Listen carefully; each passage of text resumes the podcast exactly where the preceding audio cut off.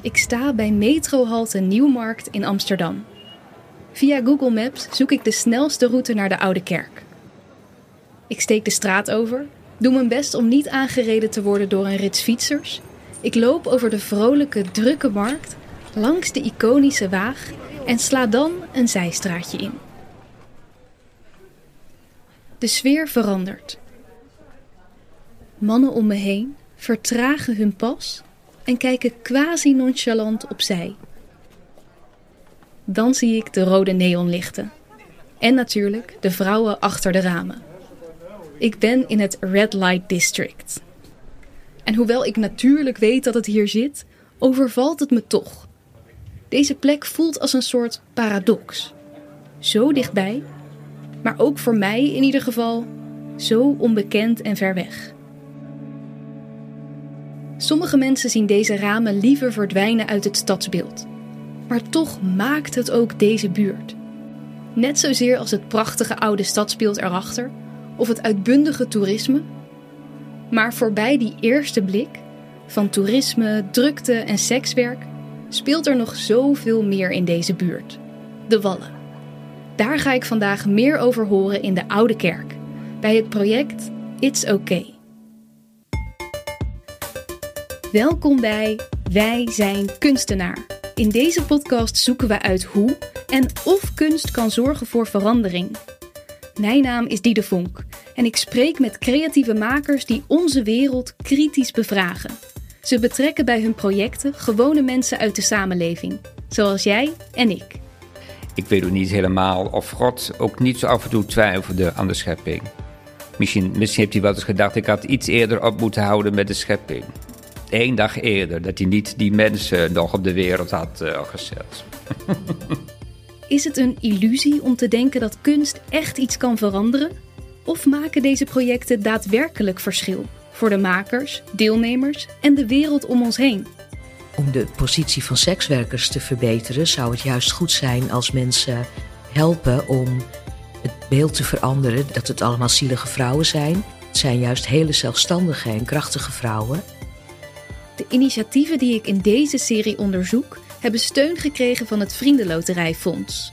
Ik hoop dat de makers en deelnemers van deze projecten me kunnen leren hoe we onze maatschappij beter en mooier maken. Je hoort het in Wij zijn kunstenaar.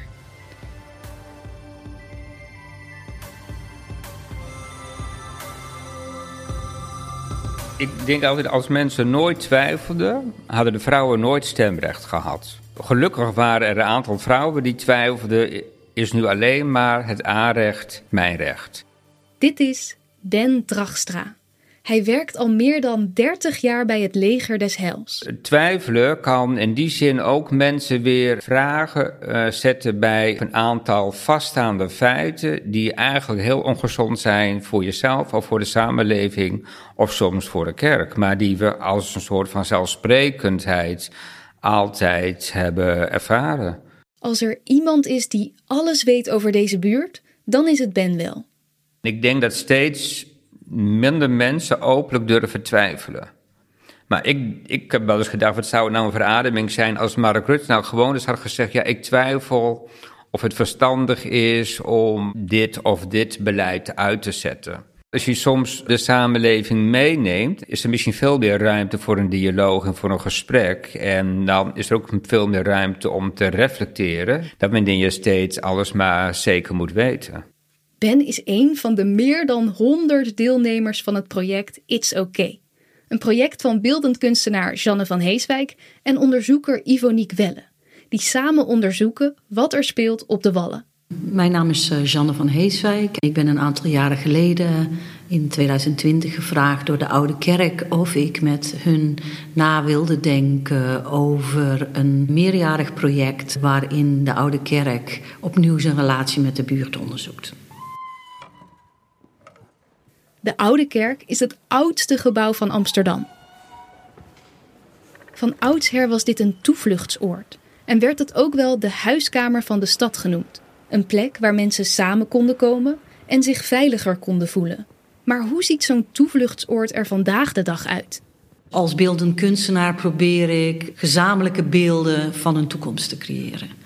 Je zou kunnen zeggen dat wat ik vaak probeer is om uh, beelden van succesvolle toekomsten te maken waarin we ons kunnen herkennen. Om dit te kunnen doen moest Janne de buurt begrijpen. Ze schakelde de hulp in van Ivonique Welle. Mijn naam is Ivonique, Ivonique Welle. Ik uh, ben sinds 2020 uh, betrokken bij dit project. It's okay uh, voor het gemeenschappelijk maken van onzekerheden en het verhalen van verschillende realiteiten. Janne heeft me toen gevraagd of ik onderzoek wilde doen naar het gebied. Dus ja, wat, wat zit er eigenlijk soort van in de haarvaten van dit gebied? En daar ben ik toen een heel uitvoerig onderzoek uh, naar begonnen. En zo ben ik eigenlijk bij het uh, project betrokken geraakt. En sindsdien ben ik, uh, ja, nog, ja, eigenlijk vanaf dat moment is het zo gegroeid dat we dit verder hebben ontwikkeld samen. Je hoort het goed. Ivonique en Janne zijn al zo'n drie jaar bezig. Het is voor hen geen kwestie van een projectje doen en klaar. Ze zijn compleet doorgedrongen in deze buurt. Dit uitgebreide proces samenvatten in een podcast van een half uur valt dus nog niet mee. Maar blijf bij me. Ik gids je zo goed en zo kwaad als ik kan er doorheen. Want hoe ziet dit project eruit? It's Okay is een manifestatie in de Oude Kerk. In meer dan 40 bijeenkomsten komen meer dan 100 lokale en internationale bewoners, makers en denkers samen. Met elkaar en met de bezoekers gaan zij in gesprek over actuele sociaal-maatschappelijke vraagstukken. Maar wat maakt dit dan een kunstproject? Nou, bijvoorbeeld dat die bijeenkomsten er zijn in allerlei vormen, zoals een theatervoorstelling, een discussie of een film. En dit alles speelt zich af in een speciaal gemaakte kapel in de Oude Kerk, ontworpen door kunstenaar Viola Renate.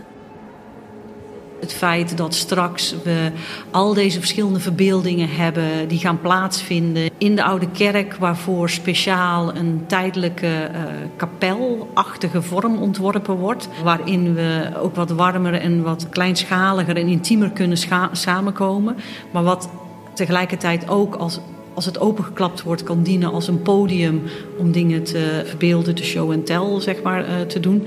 En uh, ik denk wat daar heel belangrijk voor is, dat dan die vertellingen publieken ontmoeten met wie dan opnieuw het gesprek uh, verder gevoerd kan worden. Je moet de kapel ook zien als een soort portal naar de toekomst. Een plek waar je verschillende mogelijke toekomsten verbeeld zult zien. Al deze samenkomsten worden natuurlijk niet door Ivonique en Janne zelf ingevuld. Dat doen de mensen die in deze buurt werken of leven. Die mensen zijn we zeg maar, mee in gesprek gegaan en gezegd van nou kunnen we rondom dit verhaal, jouw verhaal, een groep samenbrengen. Wij noemen het ervaringscirkels. Mensen die ervaring hebben uh, met dat specifieke onderwerp of urgentie. En kunnen we die zo uh, voorzien van resources en van uh, mogelijkheden om bij elkaar te komen en om met elkaar te, te werken aan een verbeelding van hoe zij zouden willen zien dat dit onderwerp uh, verteld wordt, bekeken wordt en verbeeld wordt. En dat is eigenlijk hoe het begonnen is. Dus er zijn in totaal nu twaalf cirkels en twaalf cirkelhouders, zo wijze. Maar dat zijn mensen die die cirkels hebben samengebracht. Sommige van deze cirkels zijn al een jaar samen aan het werk aan hun bijeenkomsten. Later in deze aflevering hoor je Charlotte. Zij is onderdeel van de cirkel vanuit sekswerkers. Maar ook is er bijvoorbeeld een cirkel voor en door buurtbewoners, een cirkel over queer identiteit, een cirkel vanuit nieuwkomers, ouderen en nog heel veel meer. En dan heb je nog de twijfelcirkel, waar de meeste cirkels twee keer een publiek moment hebben is de twijfelcirkel in de hele periode om de week te bezoeken. Hierin onderzoekt Ben, die je net al even hoorde, wat het begrip twijfel betekent. Ik ben eh, Ben Drakstra. Ik heb in de vrouwenopvang gewerkt, in de crisisopvang, in de psychiatrie gewerkt, sociaal pensioen voor uh, psychiatrische verslaafden, dak- en thuislozen. En de laatste jaren ben ik dus verantwoordelijk hiervoor in de binnenstad. Nou, dat denk ik dat ik wel blijf doen tot aan mijn pensioen uh, geloof ik. Uh, ja, Het is uitdagend en veel en ook weer leuk en afwisselend. Dus omdat je denkt van, uh, nou, lieve heer, uh, een tandje minder mag ook. Ben is druk. Door verschillende bezuinigingen en omstandigheden ziet hij steeds meer mensen op straat belanden of hulp nodig hebben. En wat ik zelf niet wist, is dat het leger des Heils dus nog veel meer is dan een dak- en thuisloze opvang. Bovenal is het een christelijke organisatie. Ben leidt dus ook allerlei kerkelijke bijeenkomsten. Grappig, dacht ik, dat juist hij, iemand die gelooft, het begrip twijfel onderzoekt. In mijn hoofd zijn die twee vaak tegenstrijdig. Hoe ziet hij dat? In mijn beleving is geloven is ook een stukje twijfel. Geloven moet, in mijn beleving ook niet zeker weten worden. Maar dan wordt het conservatief, dan wordt het fundamentalistisch, dan wordt het star. En dan loop je heel veel uh, gevaren. Dus uh, ik koester ook mijn twijfel. En ik denk dat als mensen twijfelen, kan misschien Gods geest misschien wel juist veel meer in je werken dan wanneer je alles zeker weet. Want dan heb je Gods geest niet meer nodig hoe je God ook wilt zien. Dat mag voor mij ook nog uh, Allah zijn, of vanuit de natuur, of uh, de eeuwige is misschien dan een iets ruimere begrip. Ik denk bij sommige gelovige mensen die denken, die weten het zo zeker, dat, dat zij later God nog, God nog ter verantwoording gaan roepen, omdat, ze, omdat hij te veel hebt getwijfeld. Of omdat de genade misschien veel groter en veel ruimer en veel breder en mooier is dan dat wij elkaar soms willen aandoen in de samenleving. Van jij hoort er niet bij en jij mag niet meedoen. En we hebben al, allerlei oordelen en veroordelen. En ik denk soms bij gelovige mensen, denk ik, twijfel maar een beetje. Dat is goed. En mijn jeugdwerker, die zei vroeger altijd in, de, in Emmer, daar kom ik vandaan, uh, voor oorsprong.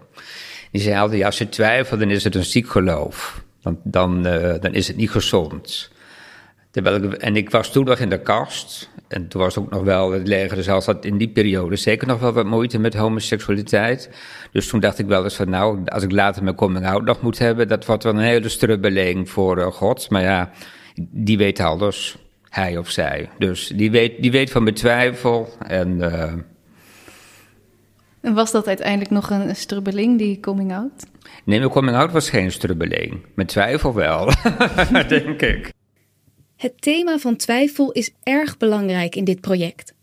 Omdat It's OK gaat over het gemeenschappelijk maken van onzekerheden, loopt de twijfelcirkel als een soort rode draad door alle andere cirkels heen. Maar ik vraag me toch af, met die drukke agenda van Ben en al het nobele en harde werk wat hij al doet, wat beweegt hem dan om ook nog zo'n twijfelcirkel te begeleiden? Als ik iets zou mogen wensen voor de binnenstad, denk ik, laten we proberen om elkaar wel een beetje in het hart te ontmoeten. Ik vind het wel heel ingewikkeld, ook maar goed, dat heb ik zelf met onze cliënten, zeg maar. Dat, dat soms een oordeel is over mensen die dan dakloos zijn of die dan uh, psychiatrisch zijn. En dan denk ik, uh, kijk dan gewoon ook iemand keer uh, in het hart. Ontmoet iemand in het hart en kijk ook even verder en kijk hoe zo'n mooie mens erachter zit. Ik weet nog dat ik weet nog heel goed de, de, dat ik op een aantal jaren terug was iemand tegen mij die zei van ja, je, je, werkt, je werkt in de binnenstad waar de zonde het meest zichtbaar is. Dus zei ik, ik, ik zeg, ik werk niet op Amsterdam Zuidas. De hebzucht is toch ook een zonde? Ik zie alleen maar hele mooie, kwetsbare, maar ook sterke vrouwen die dit werk kunnen doen en daar meteen een oordeel over vellen dat het zonde is, dan denk ik, twijfel maar even aan je, aan je geloofszekerheden. Want een aantal prostituees die zijn geloviger als ik. Die twijfelen niet over God en Jezus. En zij, en zij geven met een, met een blijmoedigheid 10% aan, aan de gemeente, aan de kerkelijke gemeente uit Brazilië. Omdat ze daar vandaan komen. Nou, ik geef met een nijdig hart aan het leger zelfs weer met 10%. Uh, omdat, het, omdat het bijbels is. Ja, wie is dan christelijker? Volgens mij zij. En omdat zij werkt in de prostitutie, uh, kunnen haar kinderen studeren. Haar, haar ouders zorgen voor de kinderen, hebben daardoor ook een stukje basisinkomen. Ja, volgens mij offer je je leven dan op. Nou, dan ben je in mijn beleving christelijker dan ik.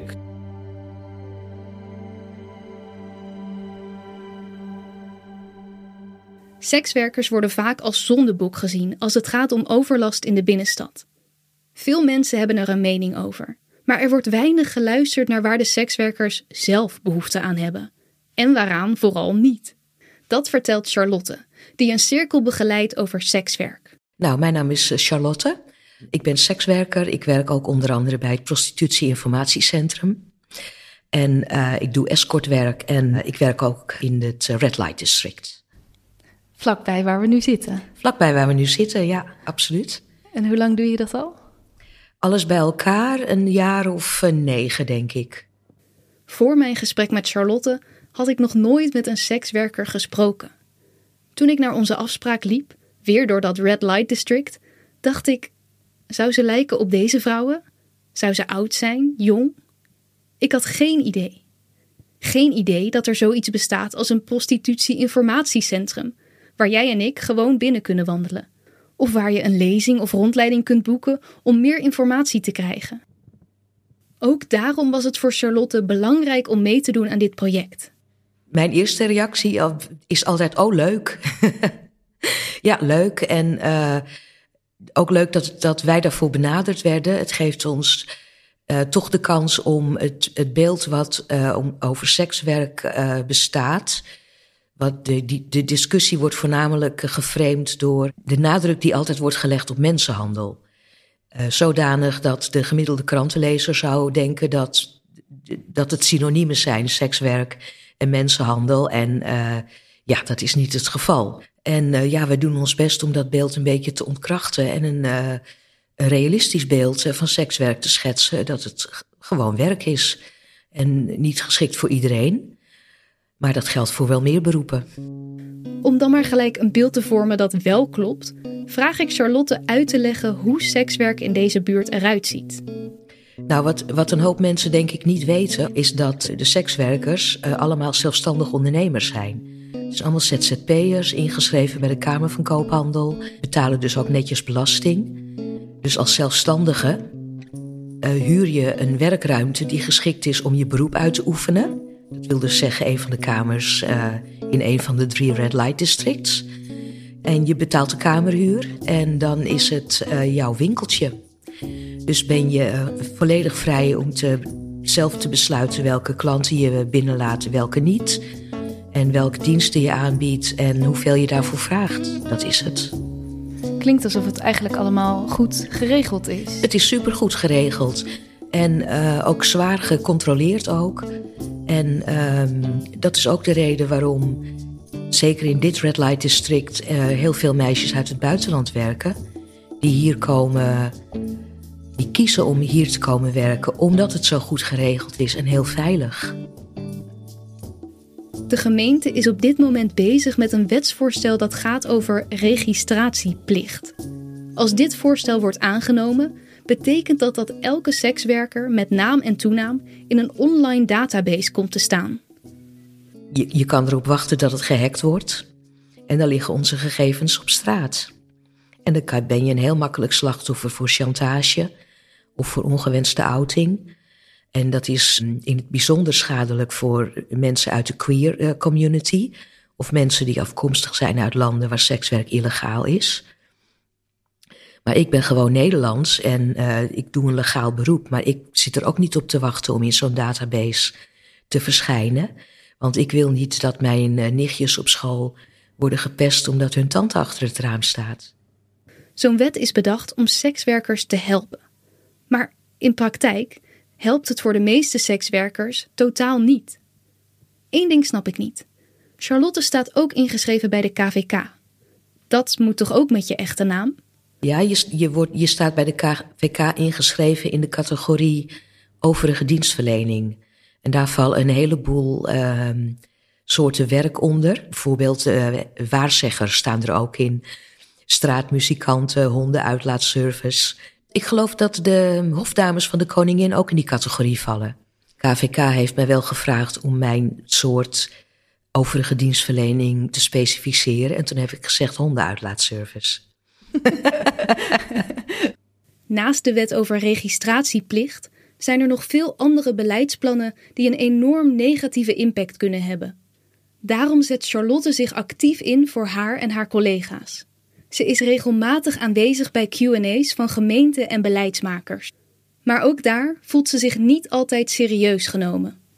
We kregen naderhand een terugkoppeling en een samenvatting. En ze zeiden dat uh, de bijeenkomst duurde tamelijk lang, omdat de aanwezigen ook zeer goed op de hoogte waren van de inhoud van het wetsvoorstel. Dat, ja, dat kun je ook weer, ik vind dat nogal neerbuigend. Natuurlijk zijn we op de hoogte. We zijn geen aardappels. We zijn zelfstandig denkende wezens, ook al doen we sekswerk. Het gaat om onze toekomst. Ik ken heel wat mensen die met een academische graad aan het werk zijn. Het zijn echt niet allemaal zielige vrouwtjes. Ja, we weten, we zijn op de hoogte en we weten ervan. Het feit dat mensen zich verbaasd tonen over de, het feit dat we zo goed op de hoogte zijn, dat zegt ook wel iets over hoe sekswerkers worden gezien.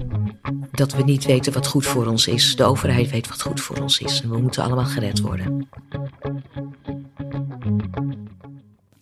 Hoe Charlotte deze frustratie omzet in een voorstelling, hoor je zo meteen.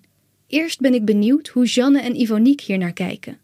Al die hulpverleners en beleidsmakers die zonder echt te luisteren iets willen veranderen in deze buurt. Hoe ziet Janne haar rol hierin?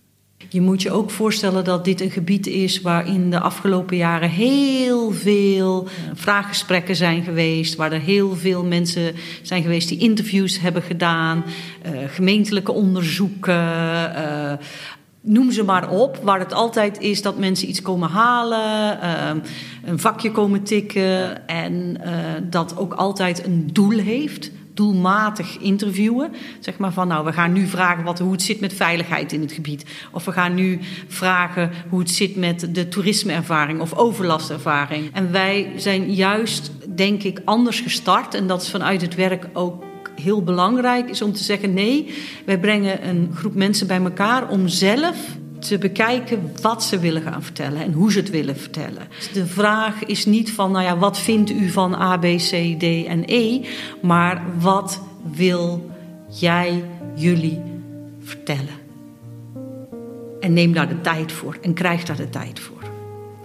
En dat is denk ik wat heel belangrijk is. En dat is voor het werk ook heel belangrijk. Dat als we echt op een andere manier, zeg maar, in de complexiteit met elkaar aan een meer rechtvaardige toekomst willen werken, moeten we ook de tijd kunnen nemen om gezamenlijk te kunnen verbeelden. Dan moet niet alles instrumenteel gemaakt worden.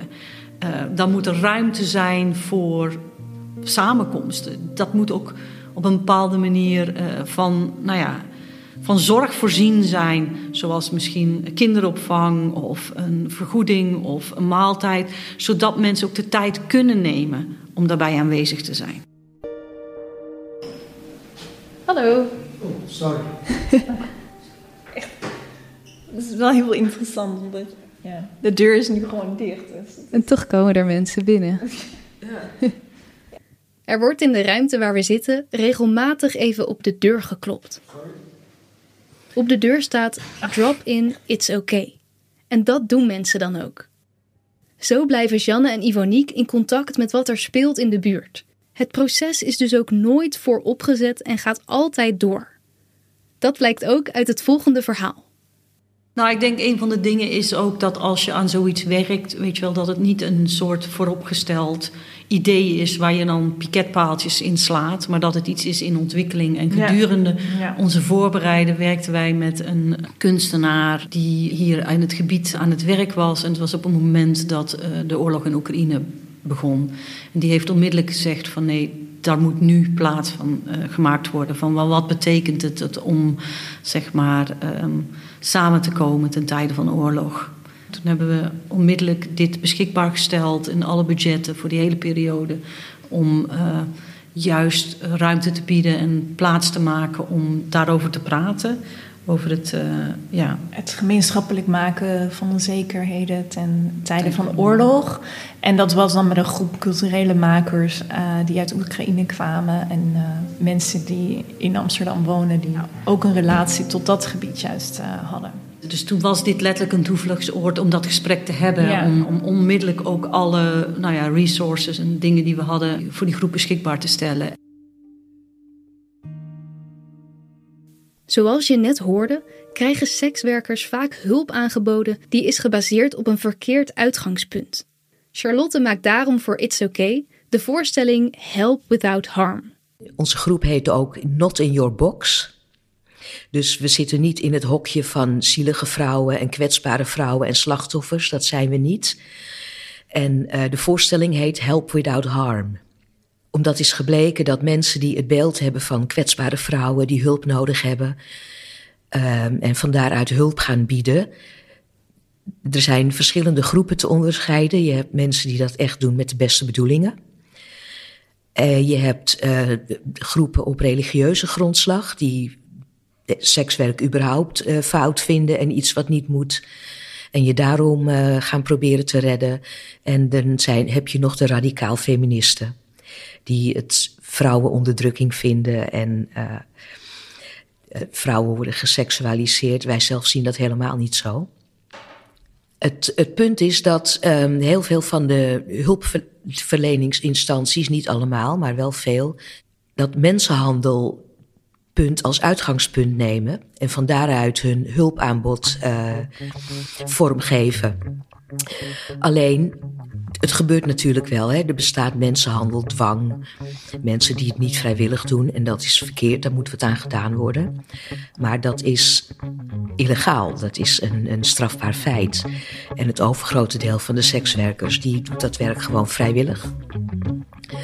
Maar als je jouw hulpvraag formuleert vanuit het standpunt... dat uh, de vrouwen worden gedwongen... dan klopt, dan klopt de hulp, de, het hulpaanbod dus niet, omdat je een verkeerd uitgangspunt hanteert. En uh, het is gebleken dat um, op die manier de hulp soms juist averechts werkt. Het stigma vergroot en vrouwen uh, als slachtoffers neerzet en dat helpt niet. Dat helpt onze positie niet. Dus het zou, om de positie van sekswerkers te verbeteren, zou het juist goed zijn als mensen helpen om het beeld te veranderen dat, dat het allemaal zielige vrouwen zijn. Maar juist, het zijn juist hele zelfstandige en krachtige vrouwen. Deze krachtige vrouwen spelen in de voorstelling dus zelf verschillende scènes. Ik vroeg me af hoe dat is, om vervelende situaties die je meemaakt te herbeleven door ze na te spelen. Door, deze, door dit onderwerp te kiezen um, ben je ermee bezig en het is een hele. Het is ook een soort groepsgebeuren om je slechte ervaringen te kunnen uitwisselen. En uh, we hebben nu dus ook de mogelijkheid om er iets aan te doen. Ook ben ik benieuwd hoe Charlotte het vindt om te acteren. Maar dat kent ze al wel. Nou ja, ons werk bestaat ook voor een gedeelte uit uh, acteren natuurlijk. Dus voor de meesten is het niet nieuw. Het is ook een beetje een soort illusie wat je verkoopt. Ik heb ook wel klanten van in de tachtig. Misschien moet ik dit niet zeggen. maar um, de waarheid is natuurlijk, is, de situatie is natuurlijk wel dat ik um, niet met zo'n klant in bed ging liggen als ik er geen geld voor kreeg. En hij kan heel leuk zijn, lief en aardig, natuurlijk, maar het is wel werk. Het is ook een uitspraak van uh, Anne Kuik van het CDA. Ja, die vrouwen willen helemaal geen seks met die mannen. Ze doen het alleen omdat ze er geld voor krijgen. Nou, dat, dat, dat klopt. Ik, ik hoef niet per se... Maar ik, het is mijn werk. En ik krijg er geld voor. Dus wat is daar dan mis mee? Je gaat ook geen, uh, als kapper niet haren knippen als je er geen geld voor krijgt. Of, uh... Ja, of, of wc schoonmaken. Of in een kinderdagverblijf werken. Dat is, zou, dat is mijn persoonlijk idee van, van de hel op aarde. Wat ik al zei, het is niet een beroep voor iedereen, maar er zijn zoveel beroepen. De verpleging, daar kom je ook toch een hoop uh, viezigheid en narigheid tegen. Dat, dat kan ook niet iedereen. Maar dan moet je het niet doen en dan hoef je het ook niet te doen. Net als nu zit er in de voorstelling ook veel lichtheid. Maar natuurlijk zijn het serieuze problemen waar Charlotte en haar collega's tegenaan lopen. Kan een kunstproject als deze daar dan iets aan veranderen? Ik denk niet dat we de de wereld gaan veranderen. Maar um, ja, als, dat, als we toch een, een, een bijdrage kunnen leveren aan uh, een, een meer reëel visie op ons werk, op ons beroep, dan is dat meegenomen. Ja, alle kleine beetjes helpen in dat geval. Het is ook misschien zo dat mensen die de cirkelprojecten in de Oude Kerk eh, bezoeken, misschien niet op het idee zouden komen om eens naar het prostitutie-informatiecentrum te gaan en te vragen hoe het nou zit. Die, die nemen we dan ook mee. Dat dit enorm grote project veel betekent voor de deelnemers is zeker. Wel vond ik het op het begin nog lastig om te begrijpen waarom dit een kunstproject wordt genoemd en niet een sociaal project. Waarom dit dan een kunstproject is, wordt mij vaak gesteld natuurlijk. Maar voor mij is het heel belangrijk om uh, kunst te denken niet alleen als een kunstwerk. Uh, iets wat je kan verkopen of een object, maar als een proces dat werkt als kunst. En um, een proces dat werkt als kunst betekent een proces waarin het mogelijk is om uh, nieuwe beelden te geven aan de plek waar je bent, uh, aan uh, de wereld die je wilt zien. Ik denk dat kunst op dit moment ook een rol vervult, omdat het een plek is waar je nog kunt nadenken over de wereld op een andere manier heel vaak als je wil nadenken over een andere toekomst, over het incorporeren van realiteiten die vaak niet de ruimte krijgen, voor veelvuldigheid, voor processen die niet economisch zijn, uh, dan ja, slaat dat gauw bot. Dus ik denk dat het op dit moment een van de plekken is waar we nog kunnen verbeelden, waar we nog kunnen nadenken, nog mogen nadenken over een wereld die er anders uitziet. Ik denk dat we soms ook veel meer onze, onze creatieve geesten veel meer moeten stimuleren en, en ruimte geven. Kan een project als deze, al is het maar op een kleine manier, daaraan bijdragen? Nou, dat denk ik wel, omdat je dus elkaar ontmoet uh, vanuit het hart.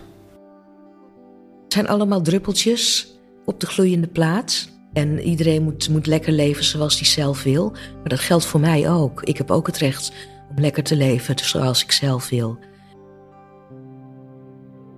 Hoe we in een gebied waarin mensen heel veel verschillende realiteiten beleven. En waarin de continue druk in het gebied constant opgevoerd wordt. Ook in de wereld. Hè. Ik noem het de tijd van de continue crisissen. Hoe brengen we dan onze onzekerheid in gemeenschappelijkheid. Wat betekent het om gemeenschappelijk te zijn, inclusief meningsverschillen en tegenstrijdigheid? Die vragen van over hoe kunnen we een gesprek voeren en hoe kunnen we zelfs het gesprek beginnen als er zoveel tegenstrijdigheden zijn.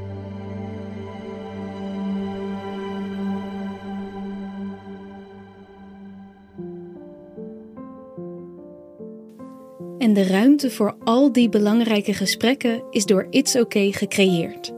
Dus als je dit hoort voor 24 september 2023, neem dan vooral nog deel aan een van de bijeenkomsten. Kijk op oudekerk.nl voor het volledige programma. Dank aan Janne van Heeswijk, Ivonique Welle, Ben Dragstra en Charlotte voor hun bijdrage. En dank aan de Oude Kerk. Heel fijn dat je hebt geluisterd naar Wij zijn kunstenaar, een podcast van het Vriendenloterijfonds. Vond je dit nou een interessante aflevering? Vergeet dan ook zeker niet om je te abonneren op de podcast om onze aankomende afleveringen niet te missen.